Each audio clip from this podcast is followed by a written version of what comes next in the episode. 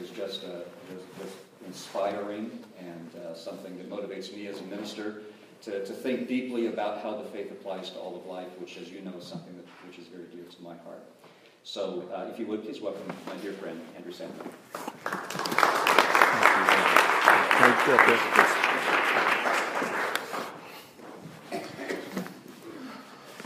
I'm glad to see all of you today. I'm glad that you're in the Lord's house on the Lord's day, which is where you're supposed to be. And uh, in addition, also here for Sunday school. And I bet the congregation is going to be larger for worship today. So tell all of the people that are here then but not here now, they need to be in Sunday school. Because uh, that's where you get additional instruction in the Word of God. It is called Sunday school. So I'm going to offer instruction today. I guess it's a testimony to um, my high assessment and regard for your pastor's uh, teaching that I'm going to speak publicly today on a topic I've never spoken on before specifically. I've been thinking about this and praying about it and studying the Word for oh, the last two or three years. And I thought this would be a good place to unveil it. And I hope that at our Q&A time today that maybe you can ask questions and make comments and suggestions. And if you disagree, you can express that and help me to improve it. I guess that's a sophisticated way of saying you're going to be my guinea pigs today. but you're really smart guinea pigs. And uh, that's why I'm speaking this to you today. I'd like us to, if you have your Bible, and I hope you do bring your Bible to church. This is, after all, a church that believes the Bible. Let's turn to the book of Colossians, chapter 1. Colossians, chapter 1. I'm not going to read it at the beginning, but I'm going to read two brief sections after I uh, speak for a couple of minutes. I'm speaking today on uh, a unique take concerning uh, redemption. Now, uh, redemption is at the heart of Christianity. If you take out redemption, you no longer have the Christian faith. This, by the way, is how Christianity is fundamentally different from other world religions. Uh, Islam, for example. Islam, at its root, is a religion of ethics. Christianity, at its root, is a religion of redemption. Now, we can live the right kind of lives before God, that is, ethics, because of what Jesus Christ did for us on the cross redemption. The redemption comes first. But Christians don't always agree about the specifics of that redemption. The Roman Catholics disagree with the Protestants.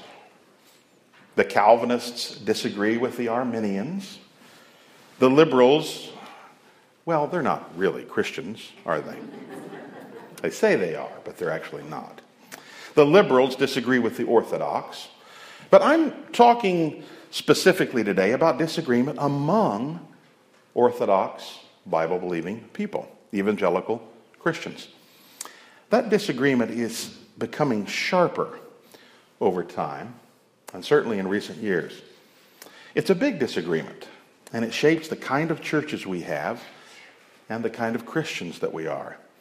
In fact, I'm tempted to say that we practice a distinctive kind of Christianity depending on the view of redemption that we hold. There are two distinctive views, and if you're taking notes, um, I'd like to label them the two views personal redemption and cosmic redemption.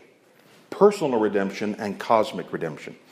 At some points, they're overlapping, but at other points, they're not. They're quite different and even competing. I think I'll explain them briefly, and then I'm going to draw out some implications of that explanation and how they relate to one another. Both views take the Bible as God's Word. Both views appeal to the Bible to support their distinctives. So that must mean the differences arise in how they interpret the Bible.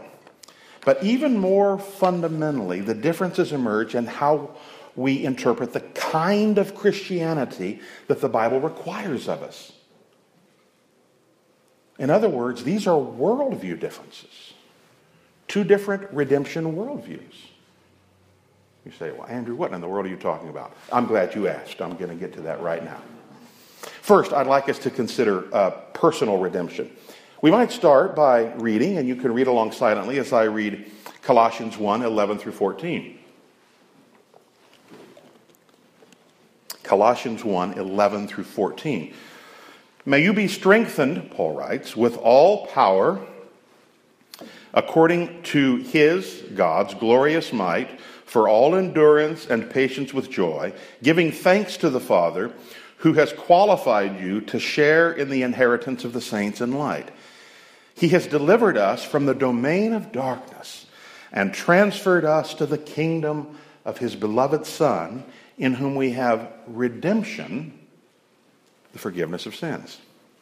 Now, this is one of the many passages that the proponents of personal redemption might point to as supporting their view. A personal redemption begins with the cross. Our human parents fell into sin in the garden.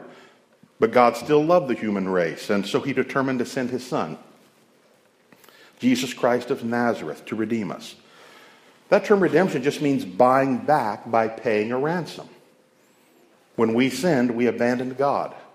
We abandoned his kingdom and his ways. And to get us back, God sent his only son, his only beloved son, to pay a heavy price. So Jesus Christ is our price paying Redeemer. And what a price he paid for us on the cross. Now, why was that necessary? Well, our sin elicits, provokes God's judgment. God was not free to overlook our sin. God is a holy God. In order to fellowship with Him, and this is what God desires of His people fundamentally, it's for us humans created in His image to commune with Him and to be His people in the earth. But to do that, to commune with Him, we need to be a holy people. Our sin disables holiness. So, we can't make ourselves holy when we are under God's judgment, and therefore, God Himself must make us holy. Now, He makes us holy in two ways. First, we have to be declared not guilty in the heavenly courtroom. We stand guilty before God, and to avoid judgment, we have to be not guilty. When Christ died on the cross, he bore the penalty for our sin. That's called substitutionary atonement. He suffered the Father's wrath for us. He paid our penalty. Therefore, his innocence became ours. This is called justification. Literally, it means we were righteous. In English, we don't have that verb. We don't. We can be righteous, but actually, if we were to put it in English, that's what it means in Hebrew and Greek. We are, justification means we are righteous. We are righteous. God righteouses, see how hard that is to say and think, righteouses us. We're made right with God. Unredeemed sinners are wrong with God, but the justified are right with God. But God, of course, doesn't justify everybody. He justifies only those who trust in Jesus Christ and what his Son has done. And that's salvation by faith alone. We're not saved by works. If we could be saved by our works, we could boast, Paul says in Ephesians. But God wants all the glory for himself for our salvation. So we're saved by trusting and not by working. When we trust in Jesus Christ, God unites us with his dear Son, and his righteousness becomes ours. We're justified. Now, second, now that we're redeemed, the goal of our lives is to bring glory to God by loving him and obeying him, and of course, communing with him. The Holy Spirit works in us to accomplish this God glorifying life. We read God's Word and we pray to Him and we attend His church and we teach our children to do this and we tell others the good news of salvation, that is, redemption, the gospel, the good news. And incrementally, God makes us more like Jesus Christ. That's called, this is Sunday school, are you listening? I said justification was making us holy judicially in God's courtroom. But what is the second thing I'm talking about? God making us holy in our walk. That's called sanctification. See, you are smart. I knew you were. So, according to this view of personal redemption, the Lord's in this way preparing us to meet Him in eternity. We look forward to the day when we die or we meet the Lord at His coming, and we long to see the Lord, according to this view. That's what we're really pushing for because we'll be fully sanctified. We'll be without sin. We'll enjoy full, unhindered fellowship with the triune God. No more trials and difficulties and the illnesses of this life and the deprivations and those people that disappoint us. And so we look forward to being with the Lord. For all eternity, we'll rejoice with the other saints, the other redeemed ones, those in our family that have trusted in Him, and worshiping and glorifying God in this sinless and holy bliss in heaven. And the cross is at the heart of everything. The cross redeems sinful mankind and gets us back into God's good graces by grace alone. God redeems us from the penalty of sin, that's justification. And he also redeems us from the pollution of sin, that's sanctification. So that's kind of a quick summary of the view that I'm terming personal redemption. Now, let us consider cosmic redemption. And in full disclosure, that's my hand stands under God's judgment. Sin costs. That's the fall. But with the curse, God added a blessing. He promised a redeemer in Genesis 3:15.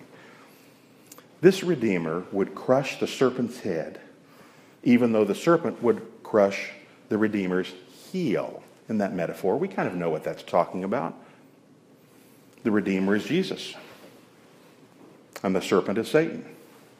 And the head crushing is a metaphor for a crushing victory. And the heel crushing is a metaphor for a crushing wound on the heel, on the foot. The death of Jesus on the cross is what I'm referring to, of course. Jesus would redeem sinful man by his atoning death on the cross. But note, please, what Paul said in Colossians 1 about redemption. I'm only going to read part of it now because I want to emphasize something. So listen to just these verses. All things were created through him and for him. In him all things hold together. For in him all the fullness of God was pleased to dwell, and through him to reconcile to himself all things, whether on earth or in heaven, making peace by the blood of his cross. Notice all the alls. This is much wider than personal redemption. Do you understand? All creation was implicated in man's fall. So all creation must be redeemed. Paul teaches this quite explicitly in Romans 8 18 to 25. Creation itself is groaning for redemption. He means it metaphorically, but I think sometimes even in a very physical way. I live in and near some of the highest mountains in the country, the Sierra Nevadas, and sometimes you're driving through them and it's very quiet and still, and you can really truly hear the mountains creaking just a little and groaning. And I sometimes wonder to myself, they're saying, We cannot wait for our redemption. And everything will be restored, and the curse will be entirely removed, moaning and groaning. When Jesus died on the cross, he didn't die only to redeem man. He died to redeem everything that the fall has polluted. This means creation, which God cursed on man's account. And this means culture, which man's sin pollutes. The uh, Isaac Watts Christmas hymn really captures this truth. And I suspect in this church, within a month or so, this very hymn will be sung. And by the way, the music in this church is outstanding. That was for free. I won't charge anything for that listen to these lines that you have sung many times if you've been in the Lord's church. No more let sins and sorrows grow, nor thorns infest the ground. See, creation, the curse. He, speaking of Christ, comes to make his blessings flow far as the curse is found. You see, Jesus Christ didn't die just to save sinners, he died to save everything. Everything presently under the dominion of sin must be redeemed by the blood of Jesus Christ. I love the words of the late theologian Cornelius Van Til. He says, The sweep of redemption is as comprehensive as the sweep of sin. Paul writes, Where sin increased, I would add, wherever it increased, where sin increased, grace abounded all the more. But to redeem creation, God is redeeming man to restore him to his cultural mandate. And this is why that when Noah disembarked from the ark to reboot the world, we could say, God repeated the cultural mandate to him. And this is why when man defied God at Babel, God called a new holy race from Abraham and gave that race a more local commission, a local cultural mandate that would one day overspread the earth. And this is why Jesus Christ is God's dominion man, according to Ephesians 1. Listen to these couple of verses. God worked in Christ when he raised him from the dead and seated him at his right hand in the heavenly places, far above all rule and authority and power and dominion, and above every name that is named, not only in this age, but also the one to come. And he put all things under his feet. But we too, the redeemed, join our Lord in this dominion task. That's what redemption restores us to. Daniel prophesied in chapter 7 that this would happen when the Son of Man, Jesus, ascended to his throne. In Ephesians 1 that I just quoted, Paul implies that Jesus rules in his church in order to rule the world. The churches in Revelation are promised that they will reign with the Redeemer if they overcome. We will reign. We who believe in cosmic redemption don't disagree with the basics of personal redemption, what Jesus did on the cross to redeem mankind. But we re- uh, believe that that view of personal redemption is much too narrow. It's much too small. It stops short. Redemption is designed to reverse and overcome sin and its effects everywhere. It gets man right with God to do what God always intended for man to do to cultivate the world for his glory, exercising gracious dominion in the Lord's name, and to bring back all of creation presently under sin into harmony with the Lord's purposes. Now, we don't believe this can happen with complete success before our Lord returns, but we do believe it can be comparatively successful, much more successful than has yet happened.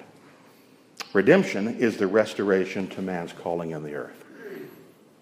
So, in conclusion, let me just mention and discuss how these two views and visions of redemption relate to one another. I uh, mentioned that the advocates of cosmic redemption, those who hold my view, think that the advocates of personal redemption miss the big picture of what's going on because they jump into the middle of the story. But the supporters of personal redemption, they have grave misgivings about the view that I hold. They think that in stressing cosmic redemption, we're kind of distracting from God's great goal. God's great goal, they think right now, is saving lost sinners. Well, we who hold this view of cosmic redemption, we apply God's redemptive truth to all sin infested areas of life to music, to politics, to education, to technology, to economics, to entertainment, and other areas of modern life. Well, they often think the world's presently the devil's, and we're kind of wasting our time trying to influence it for the Lord. If we try to elect Christian candidates or pass godly legislation, or if we support Christians producing top notch movies and TV programs, or if we work to restore Christian economic principles in the wider culture, they think we're off track. We should be spending our time evangelizing the lost and sending missionaries, and perhaps working on our personal sanctification. Now, we believers in cosmic redemption agree that we should be engaged in those tasks, but they're not enough. They're necessary, but not sufficient. Why? Because, and this is a key fact, redemption is not an end in itself. God isn't redeeming us just because he likes to redeem us. Redemption is designed to restore man to his holy cultural mandate as God's deputy in the earth and to restore all of creation to glorify God. Moreover, if cosmic redemption is correct, all legitimate tasks are Christian tasks. That's an encouraging thought. Planting corn and writing computer code and waitressing and teaching physics, each of these isn't somehow neutral or non Christian or less spiritual than pastoring a church or serving on the mission field. In all we do, we do it for God's glory as a Christian task. There aren't any areas of life exempted from Christian redemption. There is no sacred, secular divide. All areas of life presently under the reign of sin must be redeemed. That is, must be sanctified by the effects of Christ's death and resurrection. To be specific, this means gutting the theft program known as Obamacare, overturning same sex marriage. Well, it's not really marriage.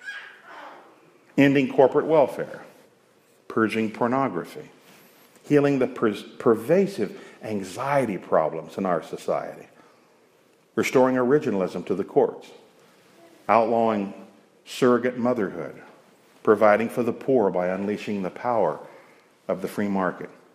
These, I might say, are not fundamentally conservative tasks. We're not interested first in being political conservatives. I'm telling you this morning, these are Christian tasks. They're Christian tasks. They're our Christian calling. They're no less Christian than revival meetings, seminary programs, and missions works. They're equally Christian. In addition, enjoying God's good creation is a Christian requirement. Listen to what Paul says in Philippians. Hear this. Finally, brothers, brothers, whatever is true, whatever is honorable, whatever is just, whatever is pure, whatever is lovely, whatever is commendable, if there's any excellence, and if there is anything worthy of praise, think about these things. God requires us to ponder the righteous and the lovely and the excellent, both in creation and culture. For example, covenant children who obey their parents. What a delight to watch and to see. A jury's decision to convict a rapist is a good thing to see. That's a good and a holy thing to see. Majestic mountains and surging oceans and massive skyscrapers and filet steaks. and Johann Sebastian Bach's chamber music and Stephen Curry's three pointers. I had to say that. I'm a Warriors basketball fan. And transatlantic aircraft and classical architecture. Honorable, just, pure, lovely, commendable, excellent, praiseworthy. We're required by God to ponder and relish these things. They bring us delight in God's world. And enjoying them, understand, is a Christian responsibility. I hope that you understand that point. It's not just that you're permitted to enjoy it. Do you understand that God created this good world for you to enjoy and relish his good world of creation? And if we don't do that, we are disobeying him. He wants us to relish this, not worship it, we worship only him, but to relish his good creation.